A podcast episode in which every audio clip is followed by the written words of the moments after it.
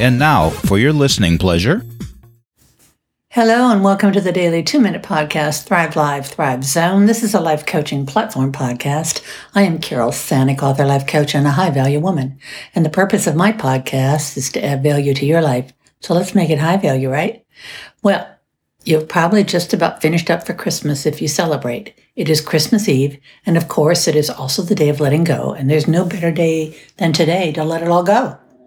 Whatever did not get done, let it go. It can wait. It is time to just sit back with your favorite beverage, music on, candles lit, tree lit, and relax. Notice I didn't say you should get lit.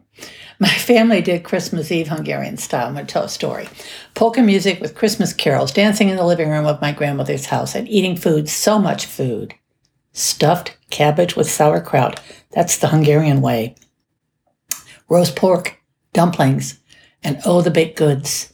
Cookies, kukens, and dobostort, the 14 layer Hungarian cake. Santa came at midnight. Oh, yes, we were all still there partying, and many European Santas are tiny and their suits are dirty from going down chimneys, and they carry a big stick that they bang on the floor, scaring the bejesus out of all of us, asking if we've been good. Years later, I realized Santa was my Aunt Julia. She was pretty good at it, too. This is the time when all the lights on the trees were bubble lights. I loved watching them, and I still have a collection of the old ornaments, which I cherish. Yes, it is Christmas Eve, and if you celebrate, I wish you all a wonderful day into evening.